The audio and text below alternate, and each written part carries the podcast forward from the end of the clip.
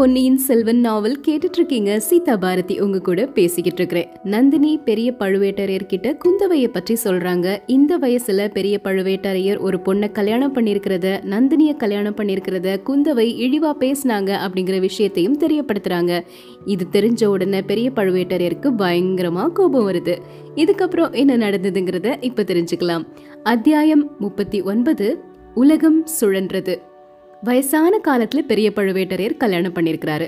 அதை பற்றி ஊர் மக்கள் எல்லாருமே ஏதேதோ பேசிக்கிறாங்க அப்படிங்கறது அவருக்கு நல்லா தெரியும். அப்படி பேசுறவங்கள குந்தவை பிராட்டியும் ஒருத்தங்க அப்படிங்கறதும் பெரிய பழுவேட்டரையருக்கு நல்லா தெரியும்.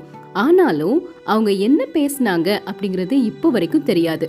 முதல் முறையா நந்தினி சொல்லி தான் என்ன பேசுனாங்க அப்படிங்கிறது தெரிய வருது.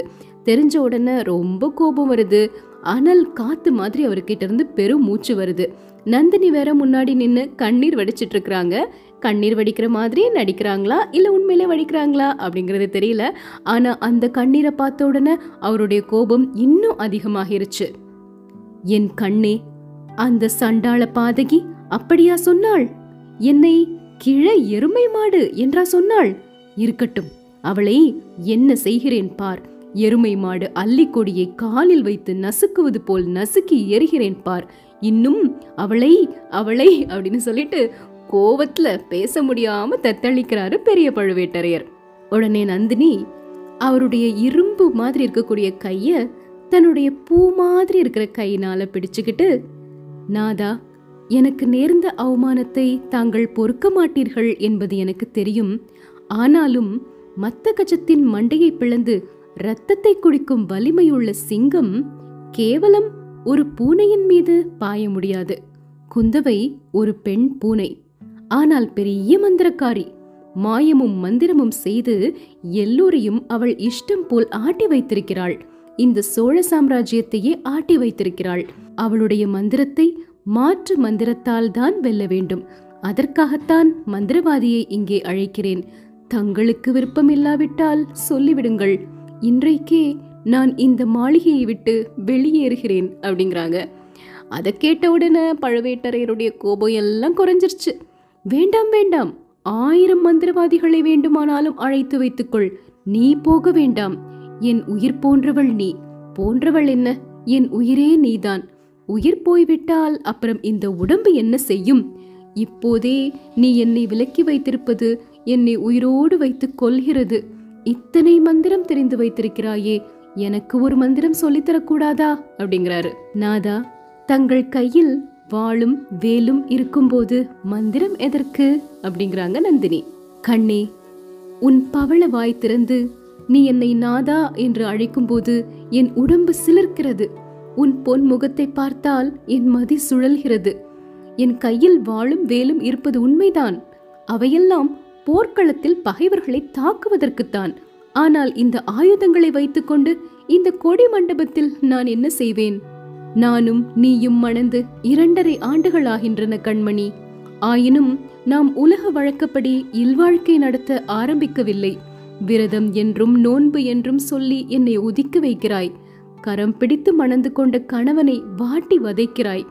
இதுக்கு பதிலா உன் கையினால் எனக்கு விஷத்தை கொடுத்து கொன்றுவிடு அப்படிங்கிறாரு பெரிய பழுவேட்டரையர். உடனே நந்தினி அவங்க காதுகளை வந்து அப்படியே பொத்திட்டு ஐயையோ இந்த மாதிரி கொடிய வார்த்தைகளை எல்லாம் சொல்லாதீங்க. இன்னொரு முறை நீங்க இப்படி சொன்னா நானே விஷத்தை குடிச்சு செத்து போயிருவேன். அப்புறம் நீங்க கவலை இல்லாம நிம்மதியா இருக்கலாம் அப்படின்னு ஒரு ஆக்ட் போடுறாங்க. உடனே திரும்பியும் மாறிட்டாரு பெரிய பழுவேட்டரையர். இல்லை இல்லை இனி அப்படி சொல்லவில்லை. என்னை மன்னித்து விடு. நீ இல்லாவிட்டால் நான் முழு பைத்தியமாகி விடுவேன் அப்படிங்கிறாரு. நாதா எதற்காக தாங்கள் பைத்தியமாக வேண்டும்? என்றைக்கு நாம் கைப்பிடித்து மணந்து கொண்டோமோ அன்றைக்கே இரண்டு உடம்பும் ஓர் உயிரும் ஆகிவிட்டோம். உங்கள் புருவம் நெறிந்தால் என் கண் கலங்குகின்றது. உங்கள் மீசை துடித்தால் என் உடல் துடிக்கிறது. இப்படி உயிருக்கு உயிரானதுக்கு அப்புறம் கேவலம் இந்த உடம்பை பற்றி என்ன சிந்தனை? மண்ணினால் ஆன உடம்பு ஒரு நாள் எரிந்து சாம்பலாகி மண்ணோடு மண்ணாக போகின்ற உடம்பு இது அப்படிங்கிறாங்க. உடனே பெரிய பழுவேட்டரையர் நிறுத்து நிறுத்து. உன் கொடுமையான வார்த்தைகளை கேட்டு என் காது கொப்பளிக்கிறது அப்படின்னு சொல்லிட்டு நந்தினிய பற்றி வர்ணிச்சு பேசுறாரு. பெரிய பழுவேட்டரையர் நந்தினிய எப்படிலாம் வர்ணிக்கிறாரு அப்படிங்கறத கொஞ்சம் கேளுங்களேன். மண்ணினால் ஆன உடம்பு என்றா சொன்னாய்? பொய். தேன்மணம் கமழும் உன் கனி வாயினால் அத்தகைய பெரும் பொய்யை சொல்லாதே. உலகில் எத்தனையோ பெண்கள் இருக்கிறார்கள். அவர்களையெல்லாம் பிரம்மதேவன் மண்ணினாலும் செய்திருக்கலாம் கல்லினாலும் செய்திருக்கலாம் சுண்ணாம்பினாலும் செய்திருக்கலாம் கரியையும் சாம்பலையும் கலந்தும் செய்திருக்கலாம். ஆனால் உன்னுடைய திருமேனியை பிரம்மா எப்படி செய்தான் தெரியுமா? தேவலோகத்து மந்தார மரங்களிலிருந்து உதிர்ந்த மலர்களை சேகரித்தான். தமிழகத்துக்கு வந்து செந்தாமரை மலர்களை பறித்து சேகரித்தான். சேகரித்த மலர்களை தேவலோகத்தில் தேவாமிர்தம் வைத்திருக்கும் தங்க கலசத்தில் போட்டான். அமுதமும் மலர்களும் ஊறி கலந்து ஒரே குழம்பான பிறகு எடுத்தான். அந்த குழம்பில் வெண்ணிலா கிரணங்களை ஊட்டினான். பண்டை தமிழகத்து பாணர்களை அழைத்து வந்து யாழ் வாசிக்க சொன்னான். அந்த யாழின் இசையையும் கலந்தான். அப்படி ஏற்பட்ட அற்புதமான கலவையினால் உன் திருமேனியை படைத்தான் பிரம்மதேவன். எப்படி பேசுறாரு பாருங்களேன். கொஞ்ச நேரத்துக்கு முன்னாடி முழு பைத்தியமாக போறேன்னு சொன்னாரு. அந்த மாதிரி தான் ஆகிட்டாரோ என்னவோ தெரியல. ஆனால் அவ்வளோ தூரம் வர்ணிச்சு வர்ணிச்சு நந்தினியை பற்றி புகழ்ந்து பேசிக்கிட்டு இருக்கிறாரு.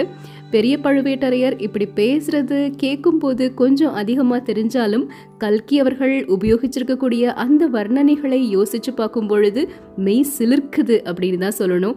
உண்மையிலே இந்த அளவுக்கு அழகாக அவங்க இருப்பாங்களா அப்படின்னு கற்பனை செஞ்சு பார்க்கும்போது அவ்வளோ அற்புதமாக இருக்குது. நாதா ஏதோ பிரம்மாவுக்கு பக்கத்திலிருந்து பார்த்தவரை போல பேசுகிறீர்கள்? இந்த வர்ணனைகளுக்கெல்லாம் நான் தானே அகப்பட்டேன். உங்க அந்தப்புறத்தில் எத்தனையோ பெண்ணரசிகள் இருக்கிறார்கள். ராஜகுலங்களில் பிறந்தவர்கள். நீண்ட காலமாக அவர்களுடன் நீங்கள் இல்லறம் நடத்தியிருக்கிறீர்கள். என்னை பார்த்து இரண்டரை ஆண்டுகள் தானே ஆகின்றது? அப்படிங்கிறாங்க. நந்தினி என் அந்தப்புறத்து மாதர்களை பற்றி நீ சொன்னாய். பழமையான பழுவூர் மன்னர் குலம் நீடித்து வளர வேண்டும் என்பதற்காகவே அவர்களை நான் மணந்தேன் அவ்வளவுதான். சில காலம் பெண்களின் நினைவையே விட்டு ஒழித்து இருந்தேன். ராஜாங்க காரியங்களில் மட்டும்தான் என்னுடைய கவனம் இருந்தது. சோழ ராஜ்யத்தின் மேன்மையை தவிர வேறெந்த சிந்தனைக்கும் என் நெஞ்சில் இடம் இருக்கவில்லை. அப்படி இருக்கும்போதுதான் பாண்டியர்களோட இறுதி பெரும் யுத்தம் வந்தது. நிறைய இளம் தளபதிகள் இருந்தாலும் என்னால பின்தங்கி இருக்க முடியல. நான் போர்க்களம் போகலன்னா அவ்வளோ பெரிய வெற்றி கிடைச்சிருக்கவே செய்யாது. பாண்டியர் படைய அடியோடு நாசம் செஞ்சு மதுரையில் வெற்றி கொடி நாட்டியதுக்கப்புறம் கொங்கு நாடு போனேன். அங்கிருந்து அகண்ட காவேரி கரையோடு திரும்பி வந்துட்டு இருந்தேன் வழியில காடடர்ந்த ஒரு இடத்துல உன்னை பார்த்தேன். முதல்ல நீ அங்க நிக்கிற அப்படிங்கறத என்னால நம்பவே முடியல. கண்ணை மூடி மூடி திறந்து பார்த்தேன். அப்பவும் நீ அங்க நின்னுட்டே இருந்த. நீ நிச்சயமா வனதேவதையாகத்தான் இருக்கணும் அப்படின்னு நினைச்சுக்கிட்டேன். கிட்ட போனதும் மறைஞ்சு போயிருவேன்னு நினைச்சு கிட்ட நெருங்கி வந்தேன். ஆனா நீ மறையலை. புராண கதைகள்ல சொல்லியிருக்கிற மாதிரி சொர்க்கத்திலிருந்து சாபம் பெற்று பூமிக்கு வந்த தேவ கன்னிகை இல்லனா கந்தர்வ பெண்ணா நீ இருக்கணும். உனக்கு மனித பாஷை தெரியாது போல அப்படின்னு நினைச்சேன். உன்கிட்ட வந்து பெண்ணே நீ யார்? அப்படின்னு கேட்டேன். நீ நல்ல தமிழ்ல மறுமொழி கூறினாய். நான் அனாதை பெண் உங்களிடம் அடைக்கலம் புகுந்தேன். என்னை காப்பாற்றுங்கள் அப்படின்னு சொன்ன உன்னை பல்லக்கில ஏத்தி அழைச்சிட்டு வரும்போது என் மனம் எண்ணாததையெல்லாம் எண்ணியது. உன்னை எங்கேயோ எப்பவோ பார்த்த மாதிரி தோணுச்சு. முந்தைய பல பிறவிகளில் பார்த்திருக்கிறேன் என்பது புலப்பட்டது. இப்படி நிறைய கதைகள் எல்லாம் பழுவேட்டரையர் பேசிட்டே இருக்கும்போது நந்தினி அவரோட முகத்தை பார்க்காம வேறு திசையை பார்த்துட்டே இருக்காங்க. அதனால நந்தினி முகத்தில் ஏற்பட்ட பாவ மாறுபாடுகளை பழுவேட்டரையர் கவனிக்கல. ஒருவேளை கவனிச்சிருந்தாருன்னா அவர் தொடர்ந்து பேசியிருப்பாரா அப்படிங்கறது தெரியாது. கொஞ்ச நேரம் கழிச்சு நந்தினிய பார்த்து கண்மணி நீ என்ன விரதம் என்ன நோன்பு இருக்கிறாய் என்பதை மட்டும் தெளிவாக சொல்லிவிடு. எவ்வளவு சீக்கிரம் அதை முடித்து தர முடியுமோ அவ்வளவு சீக்கிரத்தில் முடித்து தருகிறேன் அப்படிங்கிறாரு. தன்னை விட மன்மதன் உலகத்துல யாருமே இல்லை அப்படின்னு நினைச்சிட்டு இருக்கக்கூடிய இந்த சுந்தர சோழரினுடைய சந்ததிகள் தஞ்சை சிம்மாசனத்துல ஏறக்கூடாது. தற்பெருமை கொண்ட அந்த குந்தவையின் கர்வத்தை ஒடுக்க வேண்டும் அப்படிங்கிறாங்க. நந்தினி இந்த ரெண்டு காரியங்களும் நிறைவேறிருச்சு அப்படின்னே நீ நினைச்சுக்கலாம். ஆதித்தனுக்கும் அருள்மொழிவர்மனுக்கும் பட்டம் கிடையவே கிடையாது. மதுராந்தகனுக்கே பட்டம் கட்ட வேண்டும். இந்த ராஜ்யத்தின் தலைவர்கள் எல்லாரும் அதுக்கு சம்மதிச்சிட்டாங்க அப்படிங்கிறாரு. எல்லாரும் சம்மதித்து விட்டார்களா? உண்மைதானா? அப்படின்னு அழுத்தமா கேக்குறாங்க நந்தினி. ரெண்டு மூணு பேர் தவிர எல்லாருமே சம்மதிச்சிட்டாங்க. ஆனாலும் காரியம் முடிகிற வரைக்கும் ஜாகிரதையா இருக்கணும். எல்லா ஜாக்கிரதையையும் நான் செஞ்சுட்டு தான் இருக்கிறேன். சில சமயம் மற்றவர்களின் முட்டாள்தனத்தினால் சில பிசகு நேர்ந்து போகின்றது. இன்னைக்கு கூட அப்படி ஒரு தவறு நேர்ந்திருக்குது. காஞ்சியிலிருந்து வந்த ஒரு வாலிபன் காலாந்தகனை ஏமாற்றிவிட்டு சக்கரவர்த்தியை சந்தித்து ஓலை கொடுத்திருக்கிறான் அப்படிங்கிறாரு பெரிய பழுவேட்டரையர். ஆஹா தங்கள் தம்பியை பற்றி தாங்கள் ஓயாமல் புகழ்ந்து கொண்டிருக்கிறீர்கள். அவருக்கு சாமர்த்தியம் போதாது என்று நான் சொன்னேன் இல்லையா? அப்படிங்கிறாங்க. இந்த விஷயத்தில் அசட்டுத்தனமாய் இருந்து விட்டான் ஆனாலும் கோட்டைக்கு உள்ளேயும் வெளியேயும் வேட்டை ஆரம்பமாகிருச்சு. எப்படியேனும் அவனை பிடித்து விடுவார்கள். இதனாலெல்லாம் நம்முடைய காரியத்துக்கு ஒரு பங்கமும் வந்துவிடாது. சக்கரவர்த்தி காலமானதும் மதுராந்தகன் சிம்மாசனம் ஏறுவது நிச்சயம் அப்படிங்கிறாரு.